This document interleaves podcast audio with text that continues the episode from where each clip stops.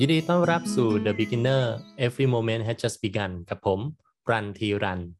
เรียนรู้อย่างสดใหม่ได้ทุกขณะ เพราะทุกขณะเพิ่งจะเริ่มต้น เรากำลังตามใจ รู้ใจหรือว่าเข้าใจตัวเอง อยู่กันแน่นะฮะ เอาละครับ ผมขอเริ่มต้นด้วยคำว่า ตามใจตนเองก่อนนะครับคำว่าตามใจตนเองก็คือ การทำตามความคุ้นเคยของเรานั่นเองนะครับ การทำตามใจตนเองก็แบ่งออกเป็น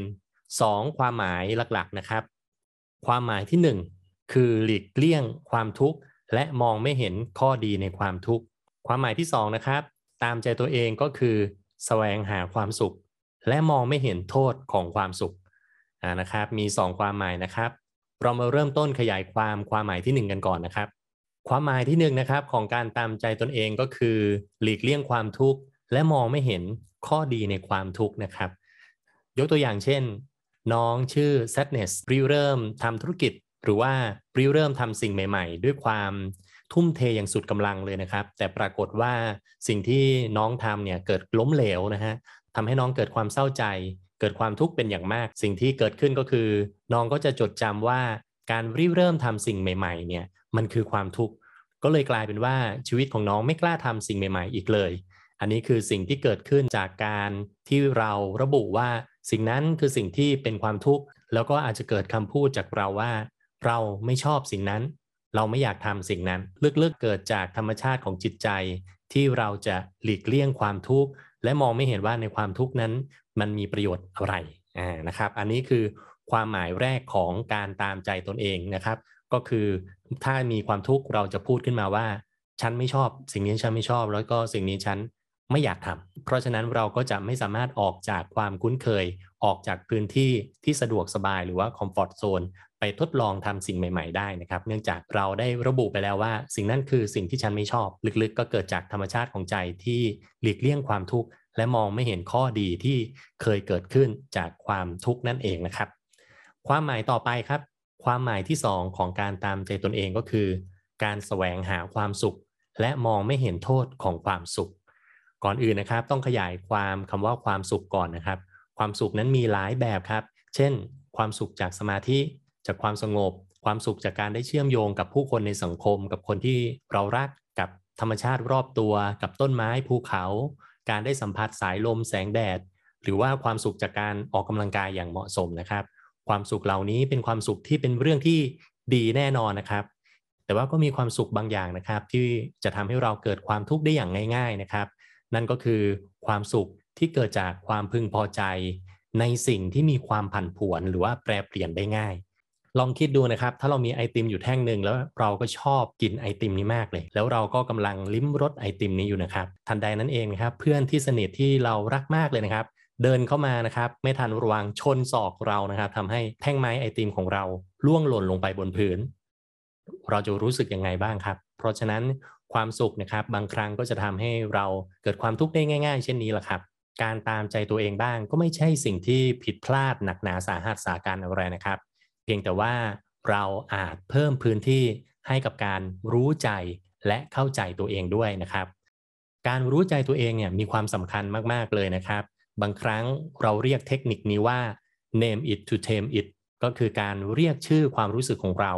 ชีวิตของเราผ่านประสบการณ์ต่างๆ ผ่านเหตุการณ์ต่างๆ มากมาย แต่สิ่งที่เราจดจำแล้วก็เรียกมันว่าความทรงจำของเราเนี่ยกลับกลายเป็นเหตุการณ์ต่างๆ กลายเป็นเรื่องราวที่อยู่นอกตัว แต่เรากลับละเลยความรู้สึกต่างๆ ที่เกิดขึ้นจริง ๆ ภายในจิตใจของเราไปนะครับ การเรียกชื่อความรู้สึกก็เช่น สวัสดีจ้ะความเศร้า สวัสดีจ้ะความสุข ฉันเห็นเธอแล้ว ฉันยอมรับเธอนะ นี่คือ การทักทายความรู้สึกที่เกิดขึ้นภายในจิตใจของเราครับ เราไม่เพียงแต่ให้ความสำคัญกับเหตุการณ์ที่เกิดขึ้น แต่เราจะให้ความสำคัญกับความรู้สึกที่เกิดขึ้นต่อเหตุการณ์ต่างๆ ด้วยครับ และการทักทายเรียกชื่อความรู้สึกเช่นนี้ก็คือ การรู้ใจตนเองนั่นเองครับ เอาละครับ ตอนนี้เราได้พูดถึงการตามใจตนเอง แล้วก็การรู้ใจตนเองไปแล้วนะครับ คราวนี้มาดูว่าการเข้าใจตัวเองคืออะไร การเข้าใจตนเองก็คือ การค่อยๆ มองอย่างลึกซึ้งลงไปในความทุกข์ เช่น ความเศร้า มองให้เห็นว่าเวลาที่เราเศร้า เราจะอ่อนโยนกับตัวเองมากขึ้นนะ นี่ก็คือข้อดีที่เกิดขึ้น นอกจากนั้นเวลาที่เราเกิดความเศร้า เรายังให้ความสำคัญกับความรักมากขึ้นด้วย แล้วก็ในเวลาที่เราเศร้า เราก็จะมีโอกาสได้พัก เพื่อทบทวนชีวิต เพื่อให้รู้ว่าอะไรคือคุณค่าที่สำคัญกับชีวิตของเราจริง ๆ รวมถึงเวลาที่เราเข้าใจถึงความรู้สึกยอมรับความเศร้าที่เกิดขึ้นในจิตใจของเราได้เนี่ยก็จะทำให้เราเข้าใจคนอื่นที่มีความเศร้าด้วยเช่นเดียวกันครับ ในเวลาที่เราเกิดความเข้าใจในตนเองเนี่ยจะไม่มีเสียงตัดสินตนเอง แล้วก็ไม่มีเสียงตัดสินคนอื่นนะครับ ลักษณะใจของเราก็จะเป็นอิสระจากการแบ่งแยก ระหว่างสิ่งที่ชอบแล้วก็สิ่งที่ไม่ชอบ แน่นอนครับ ความรักและความเกลียดขับเคลื่อนให้เราทำสิ่งต่าง ที่เราเห็นว่ามีประโยชน์ต่อสังคม เพียงแต่ว่าก็เป็นเรื่องที่ดีนะครับ ถ้าตัวเราเองจะได้จัดเวลาให้กับใจของเรา ได้พักจากการรัก จากการเกลียด จากการแบ่งแยกระหว่างสิ่งที่ชอบ สิ่งที่ไม่ชอบ จากการแบ่งแยกระหว่างสิ่งที่ใช่ หรือสิ่งที่ไม่ใช่ เอาละครับ การตามใจตัวเอง การรู้ใจตัวเอง และการเข้าใจตัวเอง ต่างก็มีความสำคัญนะครับ การตามใจตัวเองบ้างก็ไม่ใช่เรื่องที่ผิดพลาดอะไร การสัมผัสถึงความไม่สมบูรณ์แบบบ้างในจิตใจของเรา ก็ทำให้เราได้สัมผัสถึงความธรรมดาในความเป็นมนุษย์คนหนึ่งนะครับสำหรับการรู้ใจตนเองก็คือการเรียกชื่อความรู้สึกสัมผัสถึงความรู้สึกที่เกิดขึ้นภายในจิตใจของเรา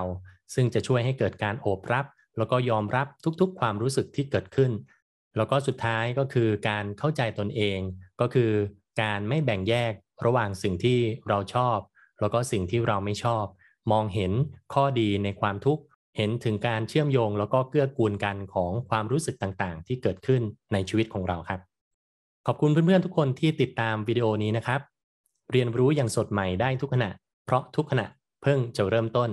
The Beginner Every Moment Has Just Begun กับผมรันทีรัน ขอบคุณครับ